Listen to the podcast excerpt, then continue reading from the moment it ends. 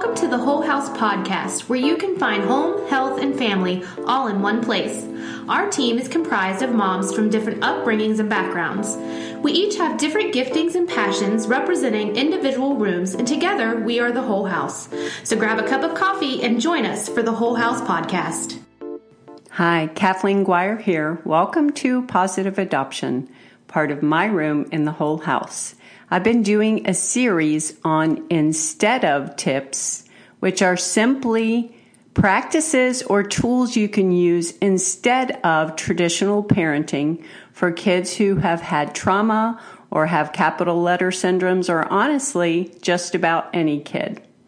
Okay, so just a little disclaimer. Remember that these are tools. You can use some of them and they will be highly effective for your child, and you know your child better than anyone. And some of them you'll try and they just won't work, and that's okay. If you think of it like a toolbox, when you go down to the garage and you get a tool out, you don't use every tool for everything. Like you wouldn't use a screwdriver to pound a nail into a wall. So just use your wisdom, use your insight about your own child. And you can get a printable resource on thewholehouse.org on our printable resource page. This is something really handy to share with your, with teachers and Sunday school teachers and anyone who works with your child, your family, extended family. Say, you know what? These are the things that works with this, this kiddo. Okay? So we are on tip number five, and I think just as a recap, because this series has been going on for a while, I should read the um, all of the instead of tips. Okay? Or not. I'll read the ones that we've done so far. Yes, I am. Oh, I found them. Yeah, I'm going through my book. And since I'm moving and I'm packing and things are everywhere, I've had to keep getting this book out of the box. And I already packed all the infographics. Instead of a lecture, use simple language, 8 to 12 words total. Instead of waiting for behavior to intensify, respond quickly. Instead of giving orders, offer simple choices. Instead of just correcting, give immediate retraining and a redo. Instead of expecting a child to know, clarify expectations. Instead of isolating when a child is dysregulated, keep the child near you. Instead of only noticing bad behaviors, offer praise for success. Instead of taking it personally, remember there is a need behind the behaviors.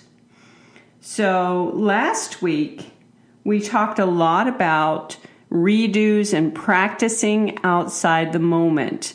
I'll probably focus a little bit more on that today because the tip for today is instead of inspect, expecting a child to know, clarify expectations. This one is another overlooked one. Like I said last week, training is the most or practicing outside the moment, or whichever one you want to call it, is the most overlooked parenting tool, period. I think this one's a close second. Clarify your expectations. How many of us like to go into a situation when we don't know what's going to happen, where we don't know what's expected of us? I mean, think of think of us women when we're invited to a, an event, the first thing we want to know is okay, so what do I wear? What is everybody else wearing? What's going to happen? Is there going to be dessert there? Is there going to be coffee? That's always my question. Is there going to be coffee? Or if I'm doing a workshop or speaking, that's, you know, are they going to have food for me because I'm a celiac? That's my question. And how often do we with our children we don't clarify our expectations and we don't clarify what they need to know and one of the really cool things that i've noticed that my daughter and my son-in-law have picked up on is they ask their kids what's the expectation but they the kids already know what the expectation is. And I think I've told this story before, but it's worth a retelling.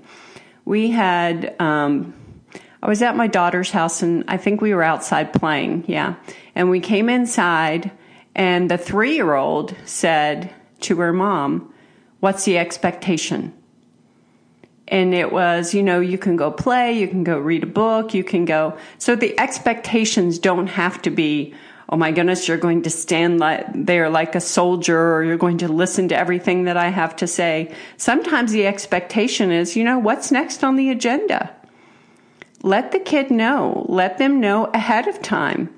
And if you're going somewhere like if you have to go to target let them know what the expectation is. These are the things we're buying today. If you want to bring along your money from grandma, you can and you can spend it. But first, we're going to get the essentials. Let them know what the expectation is and feel free to remind them. How many of us need reminders constantly? I need reminders constantly. I need to remind myself constantly because what I see on the opposite end of the spectrum and raising my hand, I've done this before, is you should know better. You should know how to behave. You should know you shouldn't do that. You, you should know that in Walmart you can't fall on the ground and have a fit. So we have all these statements that we make like you should, you should, you should. How? How should they? Why should they? You know, when kids are little, they don't get some sort of huge handbook to read that tells them all the expectations and all the clarifications of behavior and how they should behave in this situation. You know, just like I said in the last podcast, my kids, when they had been freshly adopted, they had never been to a public library before. And we practiced going to the library. We practiced what they needed to know, and it ended up in a putting rulers on the bookshelves fest, but I may have gone a little overboard on explaining that part of it. But that's the thing. How are kids supposed to know? How are kids supposed to know what the expectation is unless you repeat the expectations and you have the same expectations over and over and over again so that they get to practice them? They get to practice them, even to the point where, you know, I think it's um, it's kind of a popular thing now that with your little kiddos, and this is totally fine. That while they're at home, maybe they just wear a t-shirt and their underwear and run around like that, and they play. And I get that. I understand that. That's comfortable. But when you're going out the door and you say to that two-year-old, "You have to put pants on," you should know that. How should they know that? What is their daily expectation? Their daily expectation is they can run around in their underwear because maybe you're potty training and so you don't make them wear pants. How are they supposed to know that? And if you're sitting there thinking, oh my gosh, they should know, how? How are they supposed to know? So that's just something to think about. It's, you know, think about yourself going into a totally new experience something that you have never done before and you're anxious and you're uncomfortable and you know it might even be a really good time when you get there, but you don't know what to expect. Don't you ask your friends? Don't you ask someone who's done that before? Like maybe if you were flying the first time on an airplane and you're like, okay, what's the expectation? What do I need to do first when I get to the airport? Where do I need to go? What do I need to know? And you might even Google it or go on a website that has all the information about what you can take in your carry on bag. All of those sorts of things that we adults can easily do to prepare ourselves for a new event. Or maybe you're going camping for the first time and you get on Pinterest and you start pinning all these things and you're like, oh, I, I need to remember to bring this and I need to have bug spray and I need to have fire starters and I need to, you know, all of these things that we can do. Often we don't think that our kids have no power to do those things, no power to prepare themselves for things. And it's our job to help them. And we're actually helping ourselves and our whole family have a little bit more peace if we clarify our expectations. And like I said, that doesn't mean that you're just like, oh my gosh, this is the way that you're going to do it, my way or the highway. Sometimes kids will even begin to ask you questions. I had one kid that every single morning, what are we going to do today? Why are we going there? What are we going to do when we get there? How many hours are we going to be there? Like he had the capacity to know that he wanted to know. He wanted to know what the expectation was. He wanted to know what we were doing with the day. And that is a good thing. That is a good thing. And maybe if you have one of those kiddos, you think, oh my goodness, that's so annoying to be constantly telling this kid what we're doing next. Well, it's okay. That's a skill that's going to serve that child for the rest of their life. They will be the person at work that's saying, you know, what's the expectation? What do I need to do? What do you require of me? And how do I need to behave while I'm there? Or, you know, all of those sorts of things that we sometimes don't even think about. Sometimes we just go about our day and expect our kiddos to know how to behave, what the what's coming next, or you should know that, you know, maybe just try to wipe that out of your, your vocabulary for one day. And here's the thing here's one important thing to remember.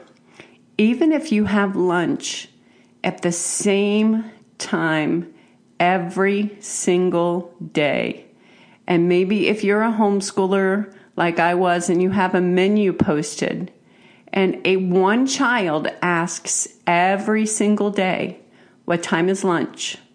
What are we having for lunch? Which I used to have kids who would do that, and I would direct them to, You can go look at the board. It's written on the board. That's okay. Don't be negative. I know it's tempting. Don't get frustrated. Just answer that child's question.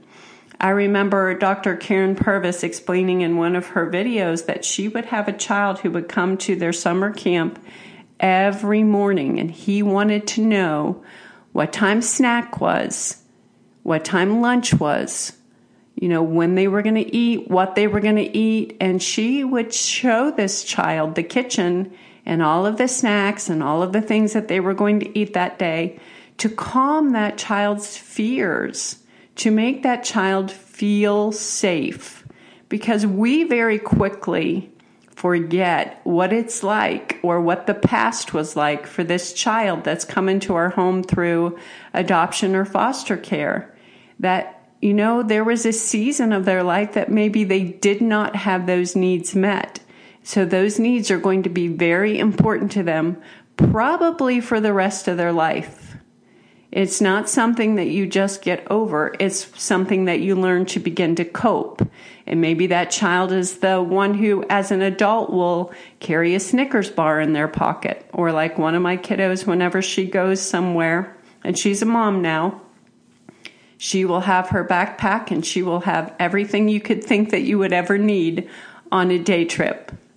And often she helps other people because they'll say, Hey, I forgot my this. And she'll be like, I have it. I have it. But that was born out of a time when she didn't have. That was born out of a time where she needed someone to supply those needs. So if your expectation of your child is so high that every single time they don't know what to do, or you haven't clarified something, or they need you to reassure them for the 1000th time, if that bar is so high that they can't reach it, maybe you need to lower that bar. You need to think about what it would be like to be really hungry and not know if you're going to get fed for days. You need to think about those sorts of things before you enter that level of frustration, which will cause chaos in your home because you will not be satisfied, they will not feel safe, and it will just end up like a war zone. So, just remember to get your copy on of this printable resource on thewholehouse.org And all of this information is from a chapter in my book of how to have peace when your kids are in chaos. And you can get that on Amazon or any major bookseller. So thanks for joining me today and I will see you next week on Positive Adoption. Bye. We're so glad you could join us on the Whole House podcast. Please subscribe and leave a review. Follow us on our Facebook page and on Instagram at the underscore whole underscore house.